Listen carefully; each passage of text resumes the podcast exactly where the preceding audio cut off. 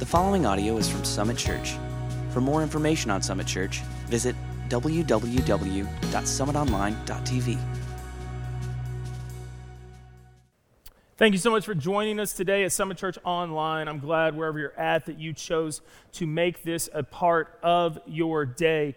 We are in week two of a three-week little mini series, but but it's it's really unique because as a church, what we do is we just walk verse by verse through the Bible, and we're in Luke chapter 17.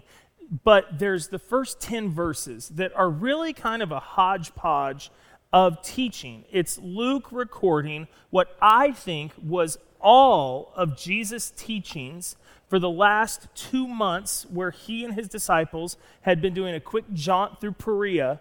And at the end of that, Luke goes, You've said some really impressive things to just your disciples. You've included them in some, some private moments to make sure that they're ready here in a few weeks when you go to the cross. You've included that in here, and these three things are very important.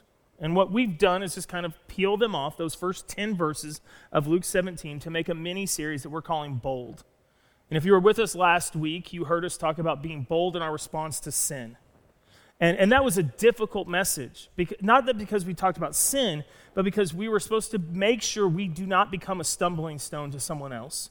And we are to forgive those who come and ask for forgiveness. Even if they come seven times in one day, we're supposed to do that.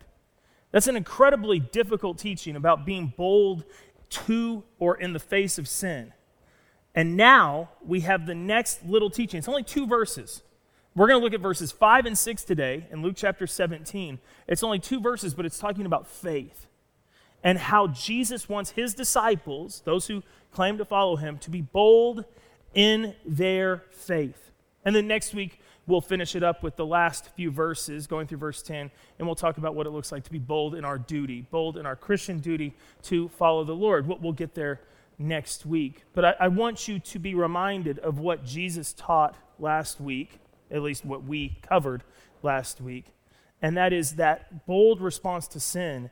And I think that's what spurs his disciples to go, Jesus, then you're going to have to increase our faith. If you want us to be able to forgive like that, if you want us to watch our lives and make sure we don't cause anyone to stumble, you're going to have to increase not our wisdom, not our ability, not our strength. You're going to have to increase our faith. Faith is the key here. You're going to have to increase that. And I am right along with the disciples. Jesus, you call and demand from us a lot. Please just increase my faith so that I might, so that I might be able to be faithful and obedient to you and what you've called us to. Luke chapter 17, verse 5. The apostles said to the Lord after his teaching on sin, Increase our faith. What you're asking us to do is going to be hard. So we're going to need a double portion of faith if we are going to possibly be bold in our response to sin. We're going to need a bold faith to be bold in our response to sin. I want to break down what faith is just biblically real quick. I think that's important so that we're all on the same page. Hebrews 11:1 1 gives us the most concrete definition of faith that I can see in scripture. It says this. Now faith is confidence. And I have that bolded there for a reason. Confidence in what we hope for and assurance about what we do not see. Faith is confidence and assurance confidence in what we hope for, and assurance about what we do not see. That is faith. I've heard it said this way very simply faith is believing without seeing. That's what faith is. But this kind of faith, this biblical faith, it goes even a step further from that. It's confidence and it's assurance in what we cannot know for sure, but we believe to be true. And that which we cannot know for sure is that God is 100% who he says he is. He will never give us so much that we will not need faith. Do you understand what I'm saying? We will never be shown so much of his glory that there's no longer a need for faith. He'll give us enough. His word will show us enough. His actions will be enough for us to have a confidence and an assurance, but it will always need to remain faith, something we cannot see. Now, within that, why is faith important? Okay? Faith is important primarily. Okay, at its very core, faith is important because of what Ephesians 2 8 says. For it is by grace you've been saved through faith. It's the grace of God that saves us, but what unlocks the grace of God is our faith in Jesus Christ. For it is by grace you've been saved through faith, and this is not of yourself, it is a gift. It is a gift of God.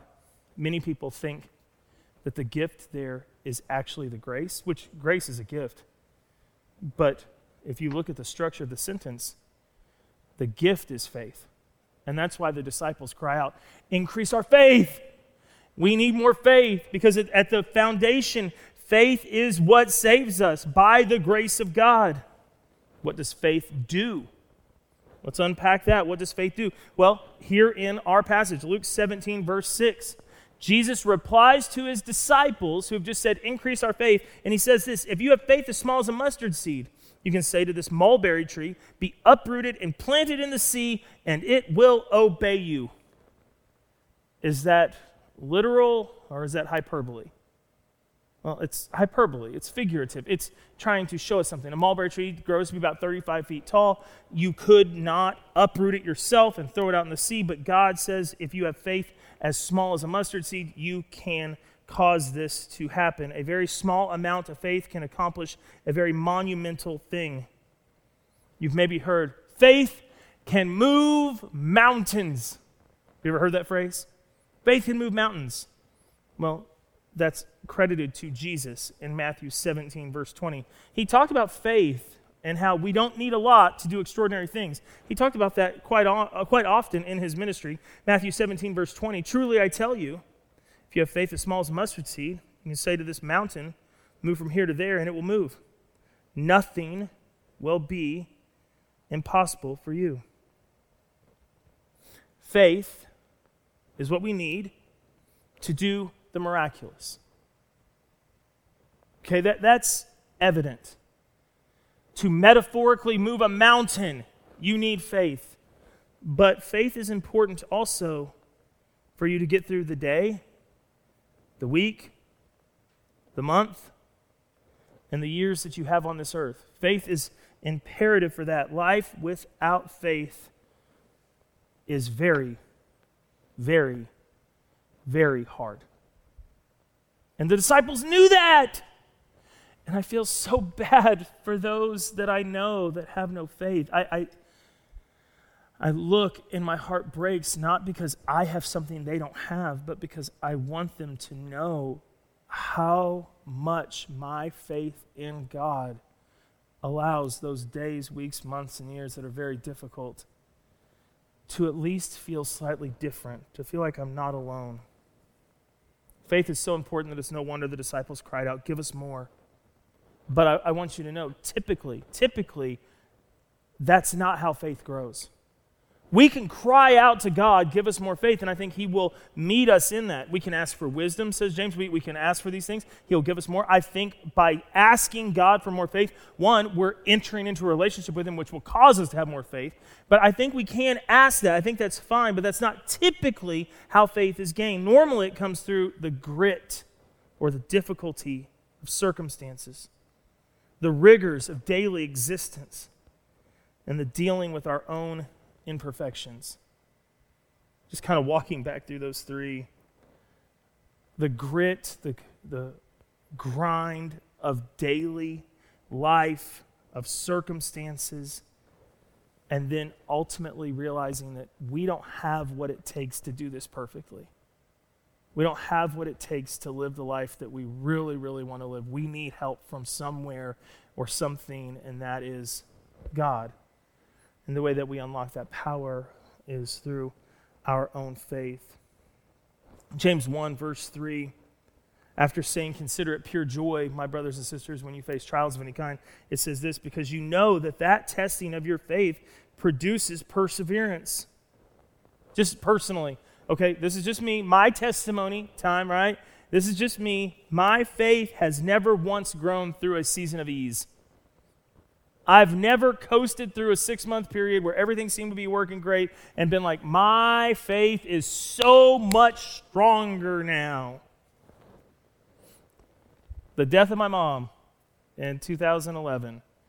That one, that one got me because I remember, and I've shared this story before. If you've heard it, I apologize, but I remember sitting on Christmas Day talking with my mom and my dad and Paige, my wife. It was just us there for Christmas, and just talking about how our family had really not struggled. Our family had always had just enough, and you know, like our, our aunts and uncles, like we don't have this chaos in our family. Everything's super good. And then 15 days later, my mom drops dead. That that was a real that was a real gut check for me. And, and I had to I had to start to evaluate at the age of almost 30 was my faith real or, or was it just a mirage? Was my faith in God something that was anchored that could withstand the storm, or was it just something that I'd never had tested? We were, we were joyfully and even giving praise to God for how good our life had been for three decades, and then it gets flipped upside down. My faith was tested through struggle and hurt. And, and I wish I could tell you it was two weeks after that my faith was solidified and, and this was great, but it was an 18 month process of wrestling, of fighting, of questioning, of hurting before I finally realized maybe my faith wasn't as solid as I thought it was before my mom passed away. But now, after going through this, it's really all I have to cling to. And I know as much as my story is my story, your story could be far worse. And I think for those of you listening today who have the strongest faith in God, it has not been carved from a life of ease but instead from a life of strife and struggle and hardship.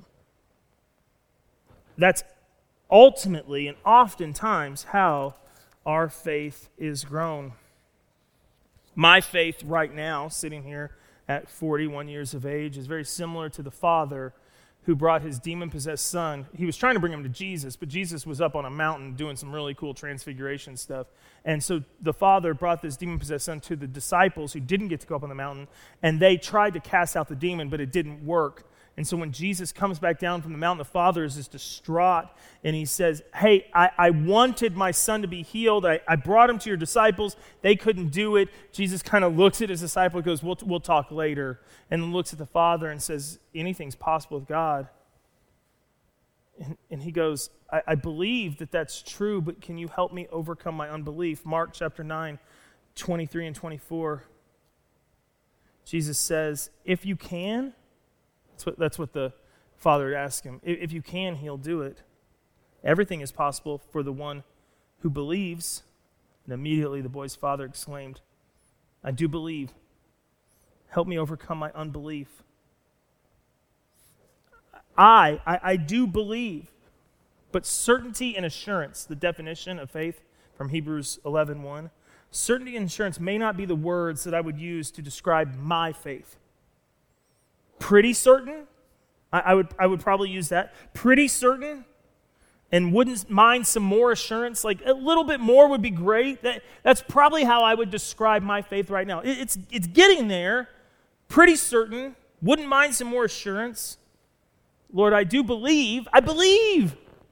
But yet, I mean, these things, they sneak in, right? Come on. They, they just kind of crawl in and I do believe. Lord, help me overcome my unbelief. Two of my favorite New Testament stories both happen on water. I don't know why that is. Just, just so happens that they both happen on water. And they both deal with disciples and a lack of faith. Okay? So it's part of Jesus' inner crew, his 12, and their lack of faith. But there's a subtle message behind each of these two stories. Okay, it's subtle, but it's there. And it's that Jesus understands we will all struggle with our faith, especially in our toughest moments. Jesus isn't shocked when you get rocked by something and you go, Oh God, I don't know what to do. That doesn't just blow him off his throne in heaven. And he's like, I can't believe Todd would ever question his faith right now. It's not how it works. And these two stories show this. Instead of being appalled and judging in those moments when we are destroyed, he rushes in to meet us in our lack of faith. Now, he won't be silent about it, but I want to look at these two stories. The first one is Jesus calming the storm. Jesus has just taught to thousands of people, and he says, I need a break. Let's head across the Sea of Galilee. As they were heading across in a boat that he'd been teaching from, a huge storm breaks out. These are mostly guys who grew up on this lake, Sea of Galilee. They knew they were in huge trouble. Jesus is in the front of the boat, probably under a little bit of covering. That's the only thing that makes sense. Probably under a little bit of covering, curled up on a pillow, just snoring. And their boat is going down. And they scream out, Jesus, wake up and help us. If you don't do something, we are going to die. Mark 4 39 through 40. Jesus got up. He rebuked the wind and he said to the waves, I love this. Shh. Quiet, be still. Then the wind died down and it was completely calm. But then he met them in their chaos. He met them in their moment of weakness. He met them in their lack of faith. He said to his disciples, Why are you so afraid? Do you still have no faith? Now, you can read this with whatever tone you want, but I believe it is Jesus going, Guys, you've got me. I need you to realize that's enough. I'm not mad that you woke me up. I'm not mad that you got scared. But do you really still not believe after everything you've seen? After everything I've already done, do you, do you really still not believe? And on that same lake, several months later, another storm comes up, but this time Jesus had stayed behind to pray. The disciples are caught in the middle of the lake, their boat's going under, and Jesus comes walking out to them on the water. And Peter, after everyone else was afraid, thinking a ghost was coming to their boat, Peter goes, Lord, if that's you, tell me to come walk to you. And Jesus goes, Come on. Peter starts to walk on the water. The only non God to ever do that, to our knowledge. But then he sees the wind and the waves and he gets scared and he starts to sink. Matthew chapter 14, verses 29 through 31. Peter got down out of the boat, walked on the water, and came towards Jesus. But when he saw the wind, he was afraid, and beginning to sink, he cried out, Lord, save me. Help me in this moment. Immediately, Jesus reached out his hand and caught him. And I really believe, with a smile on his face, he looked Peter right in the eye. And I don't think anyone else in the boat heard this. He said, You have little faith. Why did you doubt? Dude, you were walking on water. You were doing the impossible. Why did you question it? What, what possibly caused you to think you couldn't make it all the way to me? And Peter doesn't have an answer for that, and that's okay. But Jesus is saying, You walked on water. I allowed you to do that. Don't, don't let your faith be so small when you see me moving and you see the miraculous happen. In both cases, Jesus is not mad at his disciples. He just wants them to be certain and assured in, the, in Him. That's, that's what faith is. Having a bold faith isn't easy, but Jesus lets us know that how we see the power of God is through our faith in Him. He's not mad, church. When you don't have enough faith to get through a hard circumstance, but He wants that hard circumstance to grow your faith. Do you think the disciples in the boat on that first night and Peter that second night after the storm didn't have more faith, even based in failure? Of course they did. And that's how God grows our faith. And then that's how we get to this part of seeing the power of God move through bold faith. Mark chapter 11, verse 24. This is Jesus speaking to his disciples, he says, Therefore I tell you, whatever you ask for in prayer, believe that you have received it and it will be yours. Now, there's a lot to unpack there, and we'll, we'll make the summary statement at the end. But basically, Jesus is saying, Go tell that mountain to jump in the ocean. Go tell that mulberry tree to be planted out there. Go do that metaphorically and believe that God can and will move in your life and the lives of others, and you will see it happen. But you must have faith. So if you don't have the faith to pray those bold prayers, then pray like the Father did Lord, help me overcome my unbelief. Pray like the disciples did in verse 5 of Luke 17.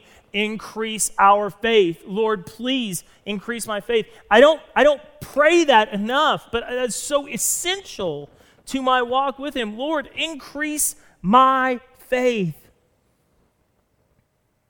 There may not be a more appropriate prayer that we can pray. And then watch God move. He won't ever answer a prayer that's not His will but He does love you and will always work for your good. And He says, Ask whatever you want in prayer, believe, have faith that you have received it, and it will be yours. As we kind of wrap up here, when you do see your faith start to grow, even little by little, often it's through hard times. But I need you to be encouraged because in those hard times, as you see your faith start to grow, little by little, you will start to see the power of God unleashed in your life. And that has a return on it. When you see the first little victory, when you see the first moment where, oh, I did this, I believe that God would, and He did, you will start to see the power of God unleashed in your life. Your faith will grow, and then here's the even cooler part it will become contagious to others. Can you, can you take a moment just to think of the person in your life who you just think of and go, that person has faith? They just walk by faith, not by sight. They, they just have faith. Can, can you picture that person in your mind? Maybe someone very close to you, maybe someone very obscure to you, but can you picture that person? I wish I was that person for you. I wish that I had that kind of faith. But I know that the Lord is still growing me in my faith. I know that. And, and I want someday to be that person that when you think of just unrestrained faith in God, maybe you can think of me. The ease at which that person that you're thinking of faces life how, how do they do that? How do they do that? Well, one, they know that they are not in control. That's a huge step, and that takes faith. I'm going to release my life to someone else. I'm going to release it to you, God. They know that God is in control and that Jesus is enough for them. And they are certain and assured, once again, that definition, they are certain and assured of this fact that Jesus is enough and that God is in control. They're certain of that fact. And it just emanates from them. You just you you just feel it when you're around them. That's who they are. That's what they are. In order to become that person. Just a couple questions. Do you need God to increase your faith? Yes or no? Do you need God to increase your faith? Are you currently bold in your faith? Yes or no? And I don't, I don't want to belittle, I don't want to pile on, but if you're listening today and you're going, my faith is just, it's done.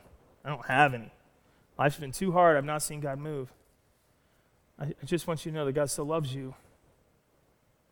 And, and you still have the opportunity to say, God, increase my faith. I, I, you're going you're going to have to do something. I believe, but I, am not really certain, and I'm definitely not assured.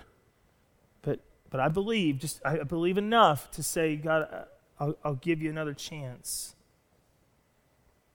How have you seen God move in your life because of your faith? Those are the things we have to turn back to. That's why testimony and story is so powerful. We get to look and see. I, I, remember, I remember that season when you met me. I remember how you moved. And those are the moments, and that's the truth that, that will get us through those hard seasons. Where do you personally need to see God move? In your life, in the life of others, do, do you have something right now that you need Him to engage in, to act in. Ask Him for the faith necessary to see Him move and give Him the glory when He does. I personally want to be a person of bold faith. I also want to be a part of a church that has bold faith, that sees that God is moving and our faith is evident in His actions. I want to be the kind of church where when God moves, it's expected, not surprising. Oh, there were like 20 people that gave their life to Christ today. Uh, didn't see that coming. No, I want to be the person that's praying for that and expecting that. I think the way that we grow in our faith is to pray, Lord, increase our faith. Lord, may we be certain and assured that you are God and you are good. And that's the prayer I want to close with today. So, looking within and asking God as I pray over you Father, increase our faith in your Son, Jesus. Make us bold in our faith. Help us see that these temporary trials are opportunities to increase our faith. And let us trust in you above all things. Come and move mightily in our lives. For those who are super far from you, Lord, call them by name into relationship with you for those who just need to be encouraged. Lord, show your power and your might. For you love us, and because of that, we love you. It's in your name we pray. Amen.